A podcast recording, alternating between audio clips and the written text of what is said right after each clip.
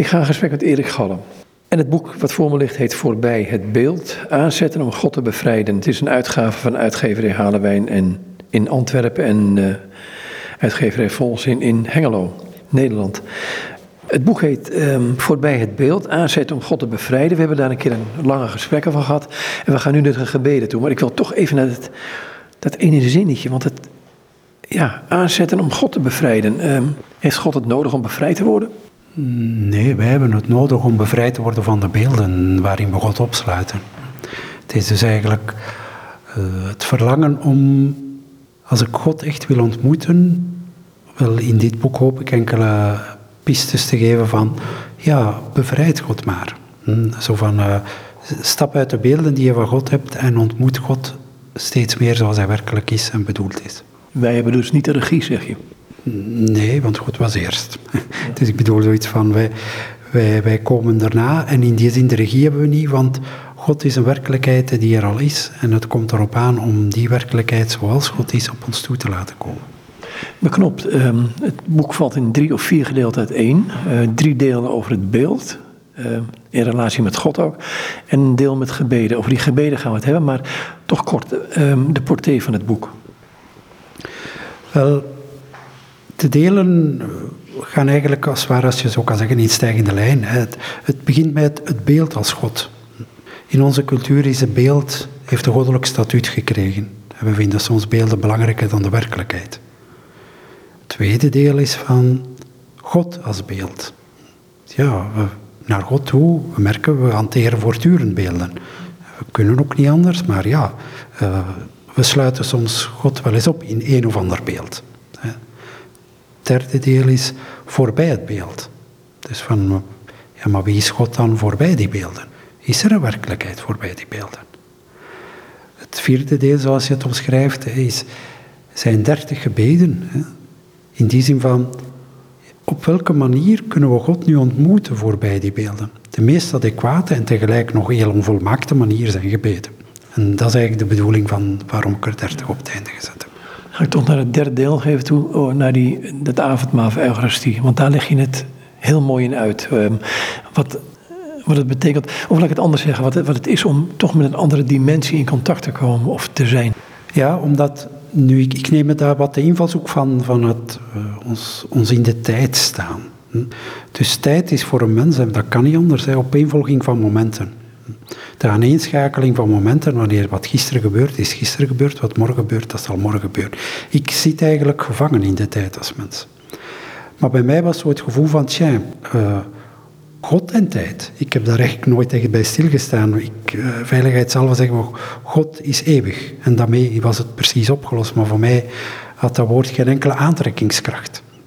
Eeuwigheid bleef ik beschouwen vanuit mijn menselijk denken van dat is een aaneenschakeling van momenten, maar dan oneindig veel momenten. Maar die, daar gaat geen dynamiek van uit voor mij. Tot ik begon te denken van wel, wanneer God nu eens op een heel ander standpunt ook staat wat de tijd betreft en God zich bevindt in een oneindig of eeuwig nu. En dan was precies of die puzzelstukken vielen in elkaar. En waarom dan de Eucharistie als een soort voorbeeld is geen goed woord, maar waar dit zich in uitkristalliseert, dat is omdat daar de twee manieren van omgaan met tijd elkaar ontmoeten.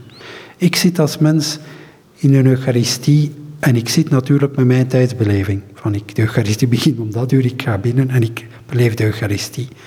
Maar de Eucharistie is als voor mij een gebeuren waarin God vanuit de diepte tijd, God leeft voor mij in de diepte tijd. En de dieptetijd is voor mij voor iets van, er is een eeuwig nu waarin God leeft, woont, werkzaam is. En die twee manieren van omgaan met tijd, die ontmoeten elkaar in de Eucharistie. Het is of hij in de Eucharistie God binnenbreekt en mijn, in mijn manier van tijd beleven en die manier openbreken.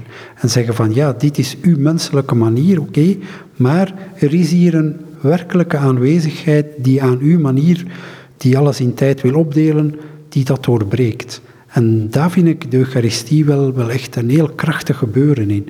En de Eucharistie is voor mij dan ook iets van, ja, dat, dat deelnemen aan een werkelijkheid van een gegeven zijn van God in Jezus Christus, een gebeuren dat in een eeuwig nu plaatsvindt. En waar ik tijdens de Eucharistie een zicht op krijg, in mag delen, of hoe moet ik het zeggen, maar waardoor ik eigenlijk verstoord word in mijn eigen tijdsbeleving. Wat verstoord worden. Misschien raken we het nu ook wel, ehm, want we gaan het over de gebeden hebben die je in het boekje toegevoegd hebt. Um, voorbij het beeld en staat er, de, de, de, de, uitleiding ervoor heb je gezegd van... Um, de onaangepastheid van de taal is een belangrijk kenmerk in de wereld van God voorbij het beeld. Daarom sluit ik dit boek af met 30 gebeden. Nou, dan gaan we lachen. Mag dat even? Bij elk van deze gebeden vind je op www.erikgalle.be telkens een kort filmpje, dus een beeld. Uh, ik denk, waar gaat het nou over? Um, wat wil je hiermee? Want dit, dit is een enorme contradictie en dat vind ik alleen maar leuk. Het, is inderdaad een enorme contradictie. Iemand die, ik als auteur, die ook uh, op elke pagina van het boek een beeld getekend heb. Hè. Dus ik wil voorbij het beeld. Nu, waarom vind ik die paradox ook wel, wel haalbaar en, en, zelfs verkoopbaar in die zin? Omdat ik vind van, ik heb niks tegen beelden, ik hou daar veel te veel van. Maar als een beeld open is, dan is voor mij oké. Als een beeld verwijst naar werkelijkheid die niet in het beeld gevat zit, maar die werkelijk veel groter is dan het beeld, dan zeg ik, ga er maar voor, beelden dan moet ik toch denken, sorry voor de zijstraat, aan het feit, uh, aan perspectief in de westerse schilderijen. Ga ik uit de westerse kunst. Je gaat een schilderij in en ja, de schilderij is beperkt. Maar als ik naar de iconen ga, vanuit het oosten, dan ligt het perspectief, komt naar mij toe. Het is een omgekeerd perspectief, waardoor het uiteindelijk veel meer diepte krijgt. Ondanks het feit dat het een platte voorstelling lijkt. Ja, en, en het eigenlijk is voortdurend... Uh mijn boek zou in die zin oosters zijn. Hè. Dus de, de, de, klemtoon ligt van, er is een werkelijkheid die al aanwezig is en die werkelijkheid reed op mij toe. En in welke beelden ga ik die werkelijkheid proberen op te roepen, te beschrijven, zonder die op te sluiten daarin. Zullen het eerste gedicht, gedicht pakken, geworteld heet dat. Dat vind ik over het algemeen een hele mooie. En, maar goed, lees het eerst maar. Als ik door de knieën ga en de grond omwoel waarop ik sta, dan ontdek ik veel wortels. Ik steun op een netwerk, alles komt van beneden. Mijn stevigheid bevindt zich niet in mijn benen, maar in u. Verbondenheid is de code van mijn leven. Er wordt wel eens gesnoeid aan me of een tak breekt af. Ik kan erom treuren, maar mijn wortels maken daar geen misbaar over. Ze groeien steeds dieper, mijn stevigheid bevindt zich aan de onzichtbare kant van mijn bestaan. Hecht ik me vast of word ik omhelst? Ik denk dat allebei gebeurt. Overeind blijven zou anders geen optie zijn. Die laatste zin, wat bedoel je ermee? Zoiets van, wie neemt het initiatief? Hecht ik mij vast of word ik omhelst? En ik denk, wanneer God mij wil omhelzen, wat doe ik? Houd ik mijn armen naast mij of omhels ik terug? En daar gaat het over. Als, als er sprake is van stevigheid, dan denk ik, dan is het tweede nodig. Zoiets van, ik, ben maar stevig, ik sta maar stevig wanneer ik mijn armen ook rond God omsla. En, en, en het is dat diep relationele wat eigenlijk de, de inworteling van mijn leven inhoudt. Ik ben in Christus geworteld, wel, dat is het. Hè. Dat wil zeggen dat ik hem ook vasthoud. Misschien Mag ik naar Maurice Zundel gaan? Je hebt een boekje over geschreven, Vier Seizoenen van het Leven. Die begint bij de herfst, gek genoeg. En, en nou doet me dit aan denken. Het, het, het, afstoten van het oude blad. En waar het nieuwe blad eigenlijk op gevoed heeft. Zich aan gevoed heeft. En dan, en dan valt het af, het oude blad. Eh, er gaat een naakte boom die wortels.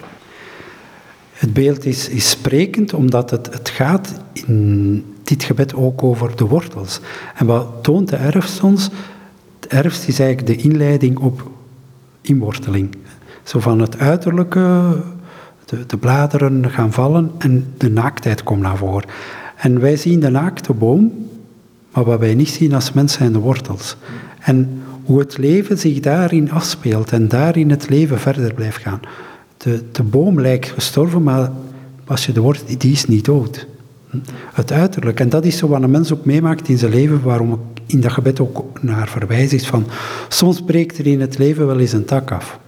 Of er wordt een kerf in een boomschors gemaakt en denkt, dit overleef ik niet.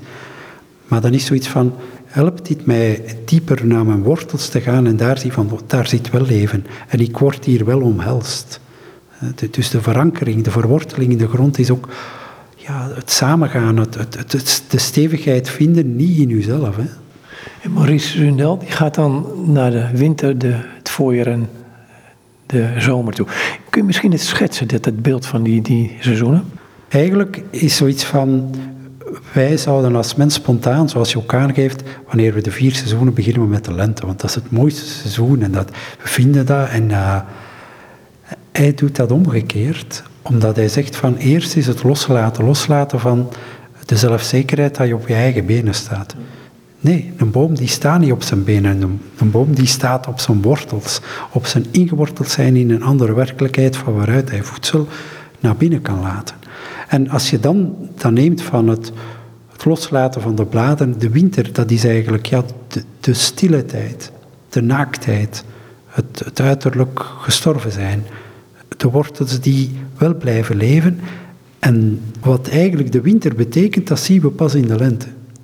Zoiets van, want daar, daar, kennen we ook wel in ons eigen leven, dat er periodes zijn dat je denkt van ja, uh, nu weet ik niet waar het gaat uitkomen. Dit overleef ik niet. Dit uh, maakt me kapot. Dit, dit, is te veel om te dragen. Dit, dit herkennen we. En dan, de lente is zoiets van, tja, er zat dus blijkbaar leven verborgen en opgespaard dat plots uitloopt. Een snelheid, want dat vind ik het mooi ook aan de lente, is van, op een paar dagen verschil zie je plots uh, een boom groen worden. En, en dat groen is, dat frisse groen is zoiets overweldigend. Het is of je het leven kan voelen als je daaraan komt. En de zomer heeft voor hem dan de betekenis van eigenlijk de tijd van het oogsten, van het genieten van, van de hele strijd van de seizoenen. Want wat is het? is vier seizoenen stoppen niet, want dat is een eeuwig weerkeren van, ja, dat komt er terug op het moment dat je dingen moet loslaten. Terug de stilte, terug in, bewust worden van je inworteling en zo gaat het. En de vruchten die zijn nooit voor de boom zelf? Hè? Nee, heel, heel mooie bedenking, want het is zo, de vruchten behoren de boom niet toe. Hè. Het, het, is zo van het doorgeven wat zelf ontvangen heeft. 9. Donkerte. Om naar een ander uiterste gaan. Ik lees het voor. De werkelijkheid waarin ik me bevind, bent u. Ik ben een beginneling in het u leren kennen als duisternis. Ik stap en word bewogen. Uw geest, uw woord, ze zijn als een licht op het pad telkens weer voor even. U woont in duisternis. Ik weet niet waar u me brengen zult.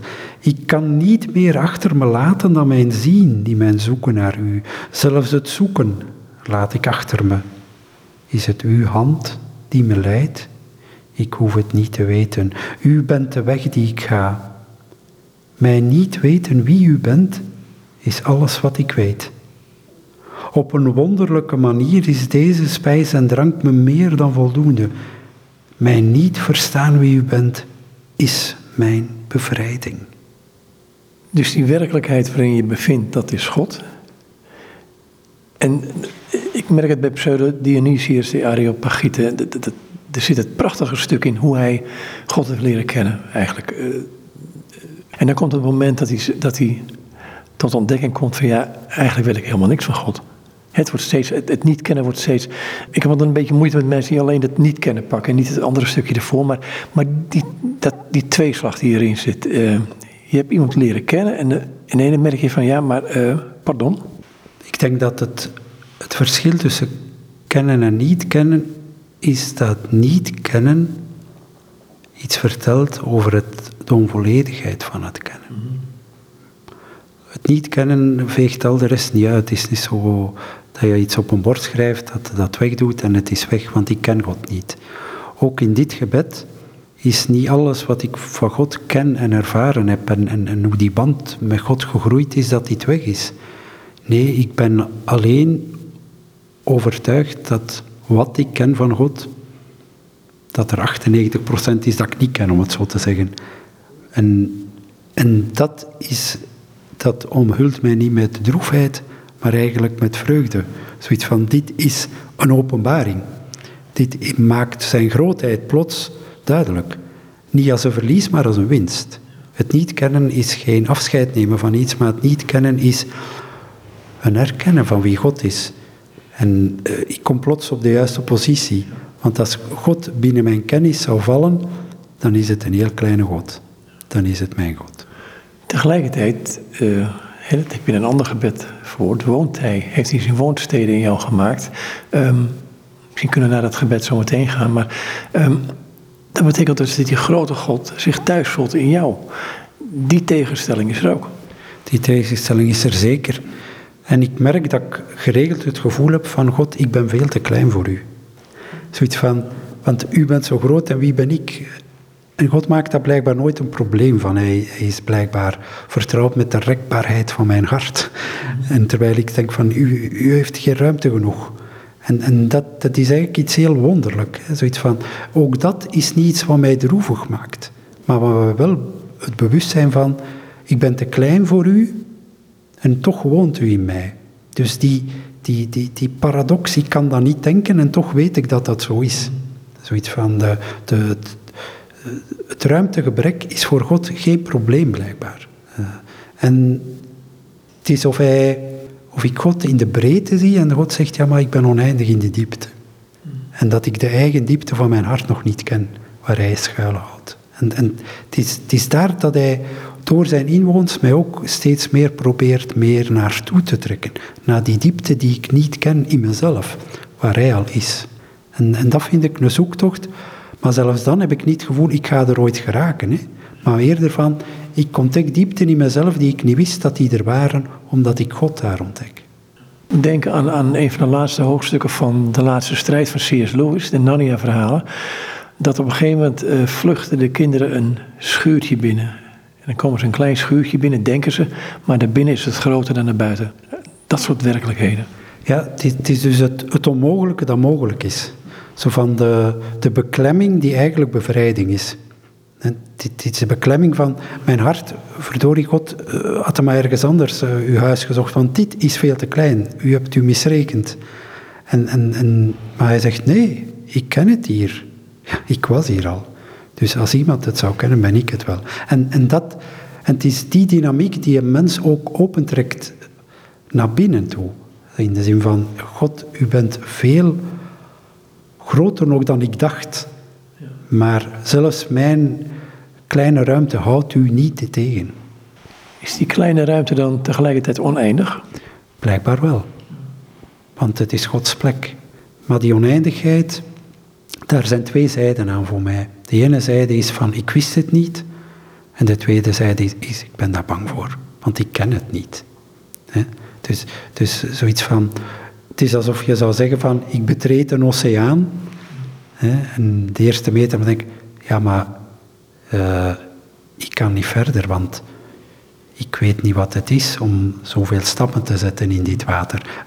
Dus het is ook dat gevoel van die angst van, ik word geconfronteerd met oneindigheid en ik ben een eindig mens.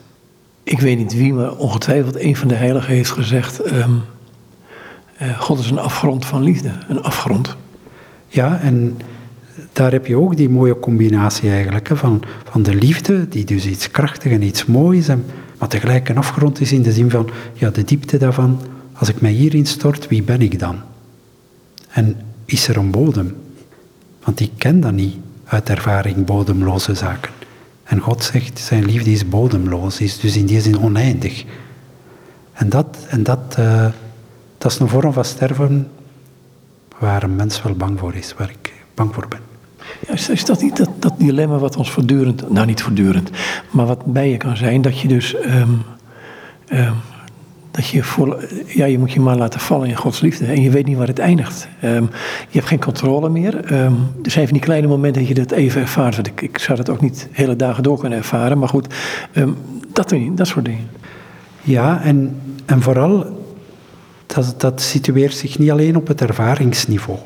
Ik bedoel zoiets van, uh, als mens uh, stoot je daar op de grens van wat je als mens mogelijk kan ervaren. Dus als, als mens je, zitten we nu binnen een kader van tijd en ruimte en bij momenten kan ik die dieptetijd er weten, ook wel eens ervaren, maar tegelijk denk ik, ja, dit is niet mijn biotoop. Ik ken dit niet. En het is dat stuk wat altijd, uh, ja, angst geeft ook. Zoiets van, ik, ik begeef me hier in een vreemd land en God zegt, ja, ik ben hier, wees niet bang. Ik zou dus niet van parachute springen houden, bijvoorbeeld. Nee, ik ook niet, ik heb hoogtevrees. Ja, ik ook. Heel mooi. Maar goed, hier in dit, in dit gebed staat ook ehm, uw geest, uw woord. Ehm, ze zijn dus een licht op het pad, telkens weer voor even. Is het zo dat, dat, dat het steeds maar één stap vooruit gaat? Ik vrees het wel. Ik bedoel zoiets van, ik, ik, ik zou graag zoals je de, de straatverlichting hebt, die in Vlaanderen overvloedig aanwezig is. Dus zou je zeggen van, ja oké, het is altijd wel licht. En ik heb iets van, nee, maar zo werkt het niet. Uh, het, het, woord, de geest, ligt bij. Maar uh, bevrijdt ons niet van de zoektocht in het duister. Het, is, het licht is geen permanente aanwezigheid. Kunnen gebed 12 heet het, uw nest in mij. U, heeft een, u hebt een nest gemaakt in mijn hart. Het is uw schuilplaats, uw broeder, opnieuw leven. Alleen die twee stukjes al. Maar goed, lees maar helemaal. U hebt een nest gemaakt in mijn hart. Het is uw schuilplaats, uw broeder opnieuw leven. Onbeweeglijkheid is u zo eigen, ik houd me stil. Het leven dat in me groeit is het uwe. Op een dag vertrekt u en keert niet terug. Ik kan niet anders dan zorgen voor het leven dat u in mij achterliet. U bent ondertussen al lang elders. Ik zie nesten overal. Met mensen die u toelaten gaat u zo ver dat het onvoorstelbaar blijft dat u God bent. Mens worden, u kan het niet laten. U bent mijn redding. Die laatste zin, gaat het daarom. Dus ik heb dit eens horen vertellen over alles wat in de wereld gebeurt. En het is natuurlijk uh, een tranendal, zoals men zegt. Maar, um, en iedereen komt oplossingen. Terwijl hier staat eigenlijk, er is geen oplossing, maar wel verlossing. Ja, zoiets van, ik ben verrast door de aandrang van God om te willen mens worden in iedereen. Mm -hmm. Dus van, het is niet van, oh God, kom er maar bij, want ik wil mens worden. Nee, het vertrekt bij hem, die aandrang en dat verlangen. En het duwen van mag ik, mag ik, alsjeblieft, mag ik. En het gaat om ruimte. En, en dan is de, de, de, de laatste zin de keerzijde van de ontdekking van, ja, als ik, als ik hem laat mens worden in mij, ja, daarin is een verborgen geheim verscholen en dat is dus mijn redding. Hoewel, ik zou denken spontaan, nee, nee, nee, nee, nee. Uh, ik heb het al genoeg met zelf mens te zijn en nu wilt u mens worden in mij. Is, is, dat, is dat die verbondenheid die God zoekt, dat verlangen wat hij heeft? Zeker. Het is zoiets van, uh, het klinkt veel te plat en het is heel spontaan verwoord. God kan niet alleen zijn. Dus de, zijn liefde dwingt hem buiten zichzelf te treden en contact te zoeken en, en zich te geven en, en, en wederliefde te verlangen en, en uit te zijn op, op anderen. En, en dat is eigenlijk ongelooflijk krachtige dynamiek. En, en, waardoor je verstaat van God als een idee, als een, als een concept, hoe ver dat, dat daarvan is. Zo van God is geen idee, God is geen concept. God is een verlangen. Tegelijkertijd met ons verbonden. Als je erover nadenkt, dan, dan kun je alleen maar stilvallen, denk ik. Jawel, omdat hij ook God blijft. Hij valt niet met ons samen. En dat het mooie van zijn verlangen is van dat het altijd buiten de oevers strijdt, van de oevers die wij zijn, maar zijn als mens. En, maar dat is ook het mooie. En, en dat hoeft ons niet bang te maken. Hè. Dat geeft alleen vruchtbaarheid. Het volgende gebed gaat over gebroken zijn. Um, dat kom je nogal vaak tegen. Um, maar het eerste zinnetje, ik ben niet tegen uw bestand. Ik ben niet bestand tegen u. Ik, ik heb soms het idee, maar nu praat ik maar een beetje hardop, misschien gebruik ik veel te grote woorden, is van, um, als ik nadenk over Gods liefde voor mij, of hoe Hij is, ja, dan kan ik mijn adem inhouden en denk ik van, help. Ik weet niet of ik, kijk, eh, als je straf krijgt tot daar en toe, of als er wat met je, uh, je krijgt een schop onder je hond, om het zo te zeggen, of um, als je dit doet dan, uh, maar gewoon die, die mateloze liefde, die, ik denk, ja, help, wat moet ik daarmee? Dat is ook wat achter die zin eigenlijk zit hoor. Ik ben niet bestand tegen u, omdat God blijft aandringen. En het is daar dat ik niet tegen bestand ben. Moest hij één keer kloppen en zeggen van oké, ik doe niet open, dus voilà, we laten die met rust. Nee, de liefde die houdt niet op om zich te komen aanmelden. Het is of God zegt van ja, u bent nu niet thuis voor mij, maar ik keer morgen wel terug en hij staat er elke dag. En ik ben niet bestand daartegen in de zin van ik smelt voor hem in de heel bizarre zin van het woord. Van ja, oké, ja, als je toch echt zo'n liefde bent, sorry, ja. Want ik heb verschillende, ik ben het niet waard, of, of, of je vergist je van adres, God, of ik weet niet wat, welke reden ik allemaal heb. En na een tijd zijn alle redenen uitgeput en, en, en zeg ik, ja, kom maar, God. Ik weet, Elisabeth van Dijon, die noemt uh, zichzelf een prooi van zijn liefde. Hè? Dus jij kunt God niet vergelijken met een roofdier, maar dat prooi zijn. Ja, prooi zijn in de zin van de gerichtheid van Gods verlangen is zowel individueel als universeel. En dat is het, dat is het sterke ervan. Zoiets van uh, hoe hij die combinatie doet, het is goddelijk, ik weet het niet. Maar het gebeurt wel. Je mag hem lezen. Ik ben niet bestand tegen u. Als een vaas die valt en breekt, in duizend stukken, zo voel ik mij. U heeft me uit balans gebracht, de genadeslag gegeven. De brokken lijmen kan ik niet, u doet het niet. Van de gruzelmenten die ik ben, maakt u een woonplaats voor uzelf. Ik schaam me om wat ik u maar te bieden heb. U lacht. Veel hebt u blijkbaar niet nodig. U spreekt van een kunstwerk. Ik zie scherven. Als ik u zie tussen de brokstukken, versta ik het. Mijn onafzijn is u heilig. Het zorgt ervoor dat ik u nooit verbergen kan. Toen je dit schreef, wat een moment schreef je dit? Van eigenlijk een soort inzicht van hoe gebrokenheid God niet in de weg staat. Zoiets van hoe de gebrokenheid er juist voor zorgt dat hij zichtbaar blijft. Dat dat nooit een gesloten circuit is waar ik hem kan achterweg steken of mezelf kan achterweg steken.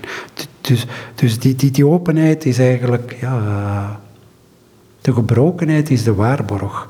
Zolang als ik contact houd met mijn eigen kwetsbaarheid en gebrokenheid, is er ruimte voor God. Gaat het dan zo dat je nooit kunt zeggen van het, ik ben hopeloos? Ik kan dat gevoel wel hebben, maar God zegt ja, uh, ik ga het hier niet lijmen, ik ben hier en dit is mijn thuis. Dus de waardering van God om in die gruzelmenten te komen wonen en te zeggen, ja, ik zeg het ook, veel hebt u blijkbaar niet nodig, staat er in dat gebed. Ja, nee, voor hem is dit, ja, dit is mijn woonst, dit is, uh, dit is zogezegd mijn beslissing. En dit is voor mij meer dan voldoende. En het is die tegenstelling die een mens, die het werk niet magisch. Hè. Het zijn echt momenten dat ik denk, ja God, ik ben u echt niet waard hoor, en wie ben ik maar. Dus dat, dat is niet weg. Maar tegelijk, God die is uh, persistent. Uh, hij blijft zeggen van, nee maar, ik heb u uitgekozen. Dus niet dat hij andere mensen niet uitkust, omdat je zo bijzonder. Nee, nee, maar in uw gebrokenheid. En zolang als jij contact houdt met die gebrokenheid, ga je merken dat ik er ben. Gebruikte eerder in dit gesprek het woordje openbaring. Of, en daar heb je een bepaalde uitleg in het boek over. Past het hierin? Want bij mij komt dan ook de gedachte naar voren toe van... Uh, hij komt in die gebrokenheid in je. Um, je bent niet waard dat hij bij je komt. Je beleidt je zonde, hoe je het ook noemen wilt. Maar hij laat je niet zo. Nee, ik uh, leg het woord openbaring op een niet correcte etymologische manier uit, maar ik, het baren is het geboren worden. En open is eigenlijk, combineert is geboren worden en openheid. En dat is wat het woord openbaring voor mij zegt van, een openbaring is niet iets wereldvreemds. Het is iets heel eigen, iets wat inzicht krijgen in iets. En als God zich openbaart, dan is dat voor mij iets van, als we het hier hebben over die gebrokenheid, van hij openbaart zich, hij houdt die ruimte open. want, want, wat gebeurt er met mijn gebrokenheid en mijn kwetsbaarheid wanneer ik me daarmee in een kamer opsluit? Ja, dan uh, stik ik daarin. En God zegt, nee, ik ga met mijn voet tussen de deur zitten, hè, want je, ik laat u niet los in uw gebrokenheid, ik blijf er. Is, is dat het moment waarop je soms tot ontdekking kunt komen dat hij je ziet? Jawel, ik vind wel. Zo van, ik weet niet hoe dat ik dat menselijk moet voorstellen, maar tegelijk wel die ervaring van uh, daarom ook zien en graag zien horen samen. Hè. Dus, dus, iemand graag zien, je, moet die daarom niet letterlijk zien, maar God ziet u graag. Dus hij wil u ook zien. Het is zijn blik, zijn liefdevolle blik, uh, die een mens kan doen ontdooien en doen geloven van ja, oké, okay. uh, als voor God oké is, dan is voor mij ook oké. Okay. Um, 28. Overal heet dat de schepping is uw woord dat een vorm heeft aangenomen. Um, goed, dan denk ik meteen aan Johannes 1. Uh, in het begin was het woord, het woord was bij God, dus heel intiem. En het woord was God. Um, en dat is naar ons toegekomen. Dat, dat vind ik op zich al. Terwijl in dat woord, als ik Colossense goed begrijp, in hem, uh, in Christus, zijn wij geschapen. Is alles geschapen, de hele schepping. Uh, niet alleen in hem, maar ook door hem. En ook nog een keer voor hem. Dus ik kom daar, ik kom daar op een onbegrijpelijk iets, op iets groots, waarvan ik denk van jongens. Um, ja, hoe, hoe, kun je dat ooit goed. Ja, Paulus heeft dat goed verwoord in die prachtige christenhymne in de Colossense. Maar dat, dat aspect van het is in hem, door hem en voor hem geschapen. Dus wat wij hier doen, het is allemaal voor Christus. Het, het is voor hem. Nu, dat ook van het moeilijkste mee, denk ik, om, om, om die ervaring, dat inzicht, proberen in woorden te vatten. Hè. Maar het is wel de ontzettend diepe dynamiek die, die ik op bepaalde momenten het gevoel heb van, ja, daar gaat het om. Ja. Zo in de zin van, van uh, het openbreken ook van een soort intimistische relatie die God met elke mens heeft. Zoiets van uh, zo'n rechte lijnsrelatie tussen God en mij en we sluiten elkaar in de armen. Wel, uh, dit, nee, dit kan niet. Dus, dus ik heb het gevoel dat zijn niet alleen de andere mensen bij betrokken, maar heel de schepping is daarin betrokken. En het is, het is dat wat ik eigenlijk wil zeggen van uh, in alles en in iedereen zit Gods verlangen verborgen om tot eenheid en verbondenheid te brengen. En het is, het is, voor mij heeft dat zelfs daar ligt het appel in van zorg voor de schepping. Versta je? Dit is niet omdat ik vind, oh, ik moet voor de natuur opkomen. Nee, dit, Gods verlangen zit in alles en in iedereen. En, en dat, is, dat is zo omvattend dat een mens daar uh, oftewel alleen stil van wordt, oftewel denkt van wie ben ik. Maar tegelijk is dan het belangrijkste gevoel dat daar naar voren komt, is van Gods verlangen. Vandaar dat uit de verborgenheid te laten treden en daarmee contact te maken. En ik merk telkens wanneer ik daarmee contact kan maken, dan ontstaat er in mij een wijsheid die me zo ver overstijgt dat ik denk, dit, ja, dit, daar gaat het in het leven om. Als ik die Christushymne in Colossense goed begreep, wil hij ook alles met zich verzoenen. En dan gaat het niet alleen om jou en mij, maar alles. En het is, daar kom ik in het onbegrijpelijk, want ik weet dat uh, een, een archimandriet uit de uh, Griekse orthodoxe kerk, uh, Ziziolis, die zei van ja, we zijn dus ten opzichte van de schepping ook een soort priesters. Niet om de, niet de rentmeesters die de schepping maar een beetje gebruiken zoals we willen, nee. Um, of, of laat ik het anders zeggen, de, schepping wacht op het openbaar worden van de zonen van God. Dus die dimensie, die aspecten. Nou, als ik hier in het westen kijk, moet ik drie keer slikken, denk ik. Nee, en, en dat is ook, ik merk dat dat in mijn denken en ervaring ook nieuw is om, om te ontdekken en toe te laten dat Gods verlangen in, in alles verborgen zit. Dus wanneer je daarop op antwoordt, dan wordt alles ermee in betrokken. Hm? Je kan niet uh, een afgescheiden stukje maken voor. Hè, want want wij, wij hebben het over de natuur. Ik heb dat op een andere plaats in het boek. Zoiets van Precies of wij ze maken er zelf geen deel van uit. He, zoiets van, nee, wij zijn ook natuur. Ik bedoel... Ja, we, zijn, we zijn deel van het hele ecosysteem. Dat heb ik me ook al, al, jaren over verbaasd. Dat er vaak gezegd wordt alsof de mens vijandig staat tegen. Ja, we gedragen ons misschien wel zo. Maar niets is minder waar dat wij geen deel zijn van dat gebeuren. Nee, dit, en, en van het moment dat je daar... En voor mij is dat van een plots een, een, code of een sleutel ontdekt, is van Gods verlangen dat in alles zit en eigenlijk maar één verlangen heeft dat alles gerespecteerd wordt, dat alles verenigd wordt, dat alles tot eenheid komt, ja, dan, dan kijk je op een heel andere manier ook naar de wereld. En ook naar de, het alert zijn rond het hele klimaat en zo. Je krijgt van daaruit een, een diepte scheut van binnenuit die, die, die verrassend sterk is. Je mag het lezen, het gebed. De schepping is uw woord dat een vorm heeft aangenomen. Gelukkig hebt u in alles een deur voorzien, waardoor ik overal toegang behoud tot u. Niets staat op zichzelf, ook u niet. Uw verborgenheid is een zegen, een zalige zoekplek is het, waardoor ik u overal kan tegenkomen. U valt nooit uit die rol. Soms is het wel op het randje. Ik voel u dan zo nabij dat ik u haast aanraken kan. Trek u maar terug, wil ik u haast zeggen. Maar u weet wat u doet. U wilt gezocht worden en soms aangeraakt. Daar staat het prachtige zinnetje, en het komt ook eerder in het boek naar voren toe. Ehm, gelukkig hebt u in alles een deur voorzien. Uh, jij zet er twee dingen tegenover elkaar in het boek. Uh, schild en deur, dacht ik. Ja, zoiets van, als mensen hebben we altijd de vrijheid om onze deur gesloten te houden. En we zouden kunnen zeggen, waarom verstopt God zich? Ja, hij verstopt zich omdat hij wil gezocht worden. Maar in alles heeft hij een deur voorzien. Dus eigenlijk, we kunnen hem ontdekken, we kunnen hem op het spoor komen. En dat is eigenlijk de, de zegen waar het over gaat. Zoiets van, wij kunnen een schild, inderdaad, we kunnen ons afsluiten, maar tegelijk, God handelt zo niet. Hij zegt van, nee, maar in alles, in iedereen is een deur voorzien.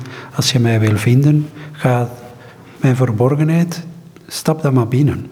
Is dat ook de manier waarop um, het in het evangelie is het aangekondigd, dat Jezus zegt, ik ben de deur?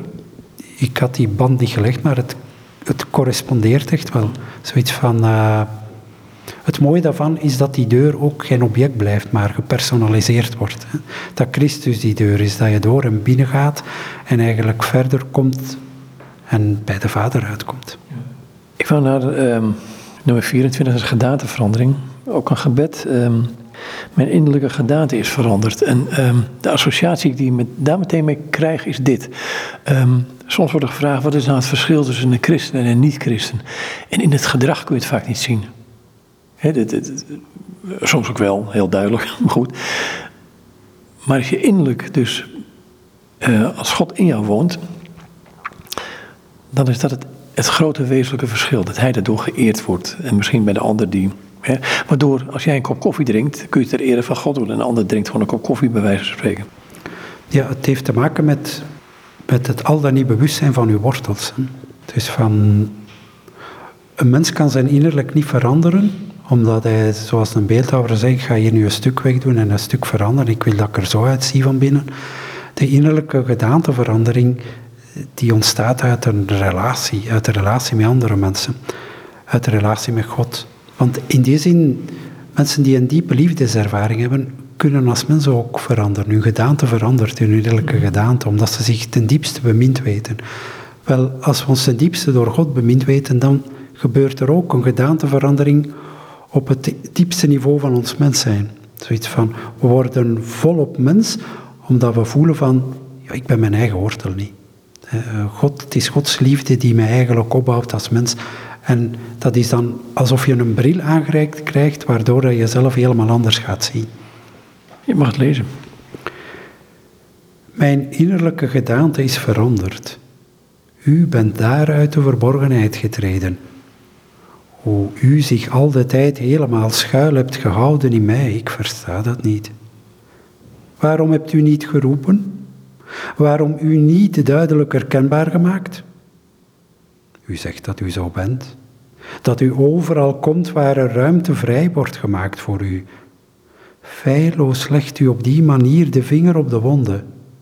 Ik ben het die u hebt tegengehouden door u niet te verwelkomen.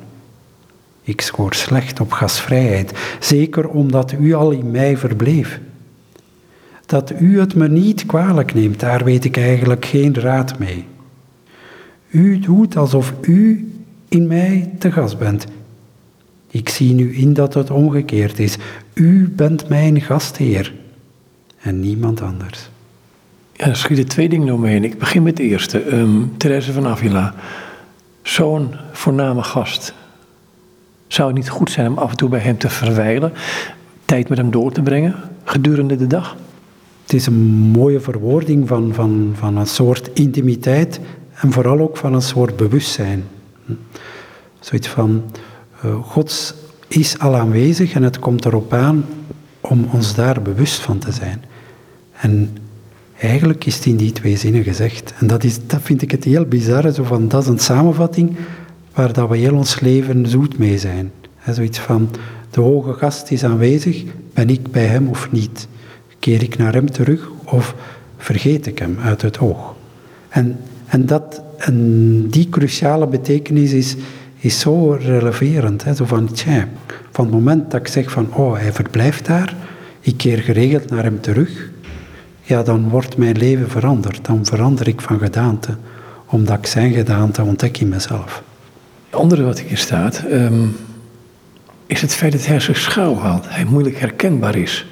Um, je hebt in het boek voorbij het beeld heb je een aantal redenen gegeven misschien wel.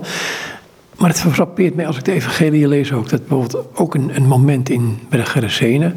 Um, dat die man geneest en dat mensen luid roepen, alsjeblieft weg hier. En andere keren dat hij gewoon niet herkend wordt. Uh, Emmausgangers gewoon niet herkend wordt. Uh, dat aspect, um, willen wij hem niet?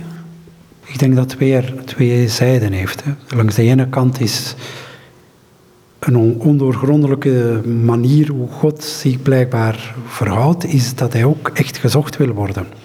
En dat hij, dat, er zich, dat hij zich wel eens in een schemerzone ophoudt. Waar wij moeten zoeken, herkennen, niet herkennen en soms helemaal niet herkennen, of pas veel later achteraf herkennen. De andere zijde is van, soms wil ik hem ook niet zien. Omdat wanneer ik hem echt zou zien, dan... Uh, is mijn, wat ik over mezelf weet, wel eens uh, zou ik dat helemaal anders moeten doen, anders moeten inzien. En dat is niet altijd even evident om te zeggen van ja, uh, hoe is in charge wel eigenlijk hij is het en ik niet. En uh, ik, ik geef met moeite mijn eigen wil uit handen. En zoiets van, ik, ik denk ja maar nee, als het erop aankomt zal ik wel beslissen. En God nodigt mij uit om te zeggen ja maar als je in mij geworteld bent, wees dan niet bang om jezelf los te laten. Maar die boodschap, soms ben ik daar ja, helemaal doof voor. Wil ik, wil ik het niet horen. Zit er angst bij? Daar zit angst bij, maar ook een vorm van zelfbewustzijn. Zo in de zin van, het moment dat ik mezelf zou loslaten, wie ben ik dan? Dat is dan weer angst, maar ook zoiets van, ja, dat lijkt zo tegennatuurlijk mezelf loslaten om mezelf te vinden. Dat is, uh... Ja, maar er zijn zoveel van die, er zijn zoveel van die ogenschijnlijke tegenstellingen, paradoxen natuurlijk in het evangelie. Ja, en wat, wat wil eigenlijk een paradox doen? Dat wil ons iets zeggen wat voorbij de woorden ligt. Hè? Zoiets van iets wat we als onmogelijk ervaren. En het is door daar in te treden dat we ja, in een werkelijkheid komen die voorbij die woorden, die voorbij die beelden ligt. Is van, dit is een onverkende werkelijkheid, maar wanneer we die betreden, dan leren we die kennen. Dan leren we uit ervaring dat het onszelf loslaten geen verlies hoeft te zijn. Ik ga nog even terug naar die, die, die openbaring het net over. Het feit dat hij uh, een nieuwe schepping van je maakt. Um, dat betekent ogenschijnlijk ook dat er een aantal dingen in je leven zijn die niet sporen met wat God met jou wil. Uh, noem het zonde, noem het je eigen wil doordrijven. Want ik denk dat in wezen de zonde is, maar goed. Um, hij is voor jouw gestorven, als ik Paulus goed begrijp, en ik denk dat ik hem heel goed begrijp erin. Um, hoe gaat het daar dan mee? Want die vergeeft hij, alleen er komen steeds dingen aan het licht in jezelf. En ik ben inmiddels 73 en dat houdt echt niet op hoor. Uh, ik bedoel, er komen dingen aan het licht in jezelf. Ik denk van, hallo, zat dat er ook nog? Ja, dat is, dat is eigenlijk licht laten schijnen en zijn licht laten schijnen op wat we als mens liever niet zien van onszelf. Nu, het mooie is, een jongen zegt het vriendelijk licht. Dus het licht dat schijnt van God is een vriendelijk licht. Het licht dat wij, wanneer we ons alleen op zelfkennis baseren, is vaak een heel uh, wit licht, een hard licht. En, uh, van, en ik, ik heb voor mezelf zoiets van, wanneer we naar de kleine kanten van onszelf kijken, dat doen we best niet op ons eentje. Met iemand die ons heel graag ziet erbij, maar met God erbij is dat nog beter, om zo te zeggen, in de zin van dan is het vriendelijke licht dat ons vergezelt en ons zicht helderder maakt. En, en dan kan je het ook aan om meer kleine kanten van jezelf te zien. En, en dan, zoals we in een andere tekst zeggen, van ja, die gruzelementen voor God, zeg je, ja, maar dat, dat is menselijk. Jij ontdekt dat, maar een andere mens heeft dat ook. Dus, ja. Houdt het ook in dat je dus wat uh, milder naar jezelf wordt. Dat is vaak het moeilijkste. Maar er ook milder naar anderen wordt. Want de neiging tot oordelen is levensgroot aanwezig. Ik denk dat dat de enige weg is om milder te worden naar anderen, is dat je zelf de kleine kanten zich tonen en dat je die onder ogen durft zien. zoiets van, want, want dan voel je het appel van ja, de redenen worden nu uit handen genomen om alleen maar oordelen naar anderen te staan in de mate dat je het bij jezelf ook ontdekt. En, en, het is die dynamiek die, die, die bevrijdend kan werken. Hè. Niet, dat dat allemaal ook pocus gaat hoor. En, en de weegschaal zit niet altijd gelijk. Ik zal vaak nog meer oordelen over anderen dan over mezelf, maar toch, er gebeurt iets met die balans. Is er een moment, um, misschien zo'n te persoonlijke vraag, is er een moment geweest in jouw leven dat je in ene besefte, ik kan van mezelf houden? Ja, maar ook dat is niet los van een relatie. Ik bedoel daarmee zoiets van, dat is geen innerlijke overtuiging, maar dat is vrucht van het bemind worden. Dat kan door een andere mens zijn, maar ook echt door God. Hm? Dus zoiets van, het is als het ware of dat God de bril wordt waarlangs je met volmondig kan zeggen, ja, ik zie mezelf graag, omdat ik bemind word. Ja, ik, men vroeg me een jaar of tien geleden, wat zou ik zijn, begin zestig geweest zijn, van hou je van jezelf? En ik had net voor, niet zo lang daarvoor, uh, het besef gekregen van, omdat Jezus van me houdt, kan ik van mezelf houden. En natuurlijk weet ik verrekte goed wat er in me leeft en hoe ik denk. Niet zo moeilijk. Nee, het, is, en, en, het is eigenlijk die ervaring, want de mens, uh, zoals ik zeg, onze kleine kanten en wie we helemaal zijn, het volledige zicht op onszelf, daarvoor hebben we ook een ander nodig. En, en God is hierin ook een, een, openbaarder. Hij, werpt zijn vriendelijk licht over wie we zijn en dan durven we geloven dat zijn liefde voor ons, uh, die wordt dan zo besmettelijk, dat we ook wel kunnen zeggen, ja, eigenlijk mag ik er best wel zijn. Dan ga ik naar bestaansrecht. Zonder u besta ik niet, uh, nummer 17. Um, ehm, u bestaat in mij, maar ik wil het eerste stukje. Zonder u besta ik niet. Um, de schepping, ik bedoel, er is, als je in, buiten de kerk gaat geloven, moet het allemaal evolutie zijn en een Big Bang en allemaal toevalligheden. Maar hier heb je het over een persoon waarvan jij zegt, zonder hem besta ik niet. Um, kun je het uitleggen? Het is zoiets van, van het moment dat de relatie met God zich verdiept, voel, voel ik meer en meer aan van, stel je op een dag dat God zou helemaal verdwijnen, of hoe moet ik het uitdrukken? Zo van, ja, wie ben ik dan? Zoiets van, hoe je vergroeit in een relatie, dat je zonder die relatie eigenlijk, dat je afvraagt, wie ben ik eigenlijk? En, en dat gebeurt ten diepste ook met mensen die je heel graag ziet. Hè. Als iemand overlijdt die je heel graag ziet, dan, dan laat het dan zelfs uw levenspartner zijn of zo. Ja, dan ben je een stuk jezelf kwijt. Dan besta je, als het ware. Wie ben ik dan? En dit is naar God toe zo van... Ja, zonder u besta ik eigenlijk niet. Zo van, wie, wie zou ik zijn? Is hij degene die je dan ook tevoorschijn kijkt? Ik vind het altijd een hele mooie term vanuit de mystiek. Maar goed, ik zeg het maar even. Zeker en vast. Zo, het is bijna zoiets van... Uh, de, de verborgenheid van mijn diepste wezen wordt het door zijn zien openbaar gemaakt. En, en, en het is die krachtige dynamiek, zo van, uh, wij kunnen zeggen van ik verlang om God te zien, maar als we dat hebben, moeten we eigenlijk God verlangt nog veel meer om mij te zien. En wie mij zien? Hij wil mij zien in wie ik werkelijk ben. En dat is in de diepte waar hij zijn eigen huis heeft. En dus eigenlijk verlangt hij om die diepte naar buiten te brengen. Dat ik die zelf ook zou mogen zijn en beleven. Ja, en dat je dan opgenomen wordt in een drie-enig God, die drie personen van elkaar houden. Dat je in die liefdesdans eigenlijk mee mag. Ja, dus dat je merkt van, uh, zoals je hier juist verwoordde, van die iconen. Hè, dus, dus dat het perspectief omgekeerd is, dat die nadruk op jou komt te liggen vanuit Gods liefde en Gods zien, dat je vanuit dat zien ook iemand wordt hem lezen, deze. Zonder u besta ik niet. U bestaat in mij. Ik ken u niet. Ik leer u kennen door af te dalen in mezelf. U kennen blijft in het teken staan van een eerste kennismaking. Hoe doet u het toch om altijd weer nieuw te zijn? Ontmoeten is het pad dat u voor me uittrekt. Het komt van u en keert naar u terug. Als ik me omkeer, is wat ik wist over u al achterhaald. U wilt ontmoet worden. Dat is alles wat ik van u moet onthouden. De rest mag ik vergeten. Ja, zit je hier niet bij de portée van het boek? Uh, als ik me omkeer, is wat ik wist over u al, al achterhaald. En dan, u wilt ontmoet worden. Dat God voortdurend uit op die ontmoeting met ons. Op het verwijlen bij hem. Op het gewoon hem, hoe zegt uh, Frère Laurent dat? Uh, gewoon even een momentje met hem doorbrengen. Tijdens de dag als je in het werk bent. Ja, zeker. En je duidt het heel juist aan dat de ontmoeting de kern is.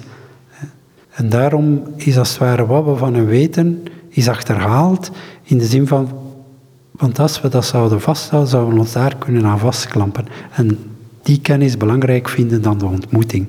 Het komt erop aan van dat al wat we van hem leren en ervaren ons uitnodigt om hem telkens weer te ontmoeten. En dat is de rode draad. En niet de rode draad van, oh ik leer dat nu kennen, oh dat, dat weet ik en ik steek dat erbij en dat weet ik nog en ik weet eigenlijk al heel veel wat ik allemaal weet over God. Ja, en dan uh, heb je hem al ontmoet en wanneer ontmoet je hem en wanneer wil je bij hem verwijlen, hoe doe je dat? Dat is veel belangrijker. Kun je de laatste drie vers nog even, deze hier? Ontmoeten is het pad dat u voor me uitrekt. Het komt van u en keert naar u terug. Als ik me omkeer, is wat ik wist over u al achterhaald. U wilt ontmoet worden. Dat is alles wat ik van u moet onthouden. De rest mag ik vergeten. Ik wou het hier wel laten, dankjewel. Graag gedaan. En dit zei Erik Galle en met hem was ik in gesprek op basis van het door hem geschreven boek Voorbij het beeld aanzetten om God te bevrijden. Het is een uitgave van uitgeverij Halenwijn in Antwerpen en uitgeverij Volzin in Hengelo, Nederland. En ik deed het in dit gesprek voornamelijk eh, met het oog op de gebeden die in het boek zijn opgenomen. Daarvan werden er een aantal door Erik voorgelezen en toegelicht. Goed, nogmaals dus, dat is over dit gesprek met Erik Galle.